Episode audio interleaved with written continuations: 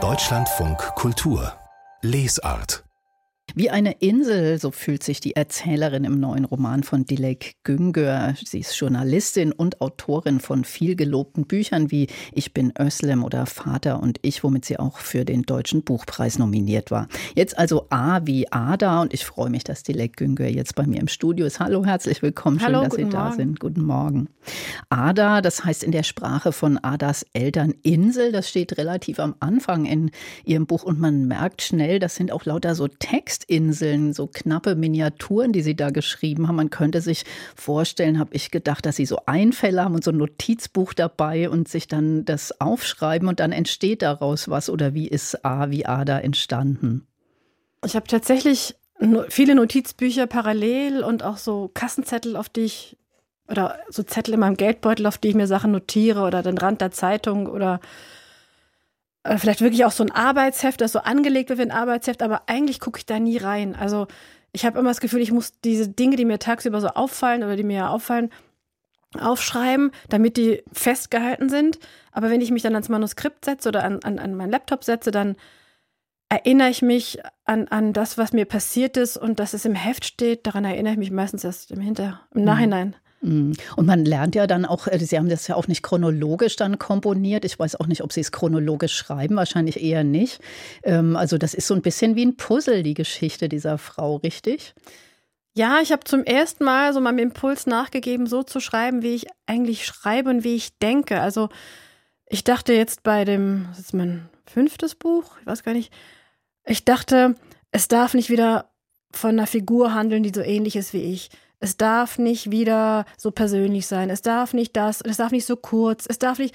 Und ich dachte, ich dachte, ich handle jetzt einmal gegen diesen, also mein, folge meinem Impuls und höre nicht auf dieses, es soll nicht, es darf nicht, es darf nicht, sondern es darf genau das, es darf kurz und es darf so springen und es darf spielerisch sein und es darf auch in der Zeit springen und es darf auch von der Figur handeln, die erwachsen ist, aber eigentlich, man weiß nicht so richtig. Also ähm, mir fällt es auch schwer, das Alter der Figur festzulegen. Und dadurch, dass ich durch, mit ihr durch ihr Leben gehe, ist es auch gar nicht wichtig, wie alt sie ist. Und dass man auch durch die Zeitsprünge, glaube ich, beim Lesen gar nicht so irritiert ist, warum plötzlich eine Szene in der Schule und dann plötzlich eine bei der Arbeit oder da trinkt sie dann Rotwein mit Freunden.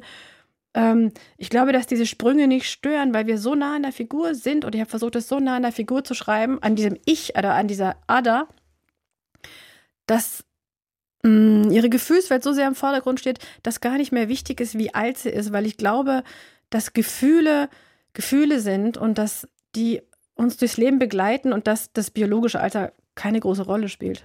Hm, interessant, ja. Ich finde auch, das hält es auch zusammen, diese eigenartige Empfindungswelt von Ada, weil die hat ja, ich habe es ja am Anfang gesagt, äh, heißt ja Ada heißt Insel, aber die hat ja eben auch emotional so was Inselartiges. Sie mag nicht so ganz gern so nah mit Menschen sein und ist auch gerne still oder mag das Schweigen. Woher kommt das bei ihr? Wissen Sie das? Ich weiß es nicht und ich finde es auch schwierig, immer das Ich im Roman von dem wahren Ich zu trennen. Und ich weiß, dass es eine riesige Diskussion gibt und ich bin da eigentlich immer so ein bisschen verloren in, diesem, in diesen Diskussionen auch. Ist es nun autofiktional oder nicht? Und eigentlich interessiert es mich auch nicht. Also ich versuche wirklich, mein Schreiben durch mein Gefühl zu lenken und ich versuche nach innen zu gucken und prüfe immer wieder ab, fühlt sich so an und stimmt das noch für mich? Weil das ist eigentlich der einzige Maßstab, den ich habe. Also ich weiß nicht, woran sich andere Leute orientieren, aber Handlung ist es bei mir zum Beispiel nicht und auch eine Dramaturgie ist es nicht, sondern wie fühlt sich das an? Und, und davon lasse ich mich leiten. Und dann ähm, überschneidet sich das schon mit meinem wahren Ich ganz viel, aber natürlich auch nicht und da so die Überschneidung oder die Nichtüberschneidung zu definieren, das ist unheimlich schwierig. Hm. Ich hatte auch den Eindruck, dass was Sie offenbar interessiert, ist eher so in die Sprache rein zu, sich so reinzufummeln und die eben auch als Material vom Schreiben einfach zu, zu betrachten, weil ähm, das sind ja irgendwie auch sehr verspielte Texte, sehr pointiert. Oft kommen auch Sprichwörter vor. Ist das was, was Sie gern mögen, so Sprichwörter mal so abzuklopfen, auch mal auf den Kopf zu stellen? Offenbar, also mir wird das tatsächlich immer mehr klar, je mehr ich darauf, je mehr, je öfter ich merke, dass meine Freunde oder mein Mann oder Menschen, mit denen ich zusammenlebe, dass die nicht so reagieren auf Sprache oder auf Wortspiele. Also offenbar ist es etwas, was mir, was mir auffällt. Und ähm, ich habe zum ersten Mal, also ich hatte so eine ganz lange Pause nach Vater und ich. Ich wusste gar nicht mehr, kommt da jemals wieder was aus mir heraus? Und entschuldigen Sie. Kein Problem. Und ähm, dann hatte ich von, von Zeit Online eine Anfrage für die Kolumne 10 nach 8, ob ich was schreiben kann.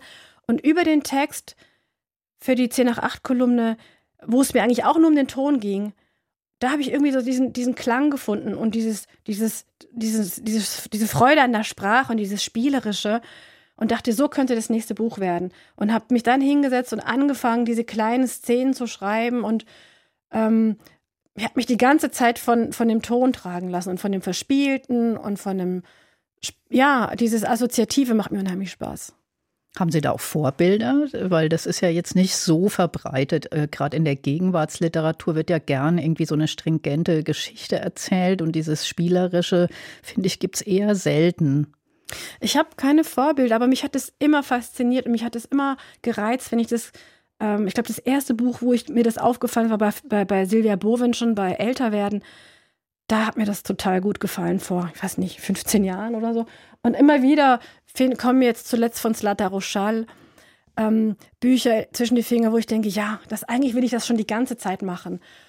Und das Spielerische, das habe ich mir so ein bisschen bei Heike Geisler abgeguckt, deren Bücher ich ganz großartig finde. Und wo man dieses, diese Lust an der Sprache und am Spielen und einfach am, ja, an diesem, an, ja, ich sage immer Verspieltheit, aber dass, dass ihr das Freude macht. Und das dachte ich, macht mir auch Freude. Und das wollte ich zum ersten Mal auch in meine Arbeit mit reinnehmen.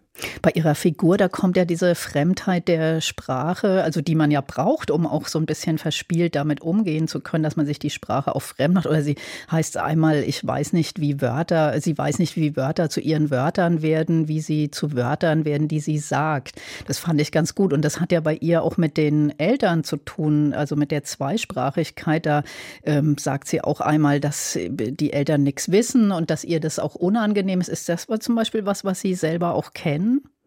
Ich glaube, das ist etwas, was wir alle kennen, die vielleicht ähm, so auch so eine, also auch innerhalb wenn man die Sprache gar nicht wechselt, wenn man das Milieu wechselt zum Beispiel. Also was weiß ich, wenn man das erste Kind ist, was studiert in der Familie. Bildungsaufstieg. Oder, genau, also sobald man irgendwie dieses gewohnte Umfeld oder man hat Dialekt gesprochen, und man kommt plötzlich in eine Welt, wo Hochdeutsch und dann ist, selbst da, finde ich, gibt es diese Reibungspunkte.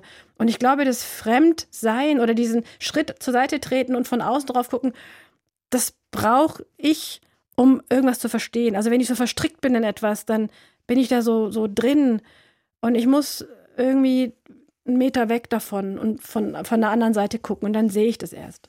Dieses Bildungsaufstiegs- oder Klassismus-Thema ist ja ganz groß in der Gegenwartsliteratur. Bei Ihnen ist es ein bisschen anders behandelt, finde ich. Ähm, da heißt einmal, Ada will so werden wie die anderen, beziehungsweise Ada will sie selbst sein, aber nicht so bleiben, wie sie ist. Mhm. Das kann ja eigentlich gar nicht gehen. Nee, aber ich glaube, das ist total menschlich. Also wir wollen alle gesehen werden in unserer Besonderheit oder in unserer Individualität und trotzdem wollen wir aber nicht so individuell sein, dass wir nirgends reinpassen. Also das ist dieser Widerspruch, dazugehören, zu sein wie die anderen, ein Teil einer Gruppe sein, aber trotzdem für uns selbst geliebt werden. Und ich glaube, da den richtigen Platz zu finden, da kämpfen wir wahrscheinlich ein Leben lang drum. Mhm. Aber am Ende hat sie sich dann doch ganz gut eingerichtet auf ihrer Insel. Heißt das, sie ist angekommen? Ich weiß es nicht. Ich mag auch diesen Gedanken nicht von, ähm, am Ende löst sich etwas oder am Ende muss man irgendwo hin oder es gibt ein Ergebnis. Ich glaube, dass es gar kein Ergebnis gibt. Ich glaube, sie richtet sich vielleicht im Moment auf dieser Insel ein, aber so richtig glücklich ist sie da auch nicht. Und äh, also ich finde für mein Leben immer nur momentane, momentane Lösungen und denke, so ist es. Und jetzt habe ich es verstanden. Und zwei Wochen später denke ich, nee, so funktioniert es doch nicht. Man muss weitersuchen. Aber das passt ja dann wirklich richtig toll zu diesem Buch, weil das kann man ja auch immer wieder in die Hand nehmen, hatte ich so gedacht. Es ist eigentlich schön, wenn das so rumliegt. Man macht es immer mal wieder auf und liest mal wieder so einen Text, der auch so was Meditatives hat. Man kommt ja da wirklich auf ganz eigene Gedanken, wenn man sich da so einzeln mal drauf einlässt. Ja, das ist schön. Also das gefällt mir eigentlich auch beim Lesen am besten, wenn ich beim Lesen so in meinem Kopf bin und so abgleiche oder vergleiche oder auf Gedanken komme und denke, ach, wie mache ich das dann? Also ich suche fast immer mich selbst in Texten anderer. Ähm, vielleicht geht es anderen auch so. Mir ging es so beim Lesen. Danke, Dele Günger. Vielen Dank, dass Sie hier waren. Danke für dieses Gespräch ja, in Deutschland von Kultur. Und das Buch A wie Ada ist beim Verbrecherverlag erschienen. Es hat 112 Seiten und kostet 20 Euro.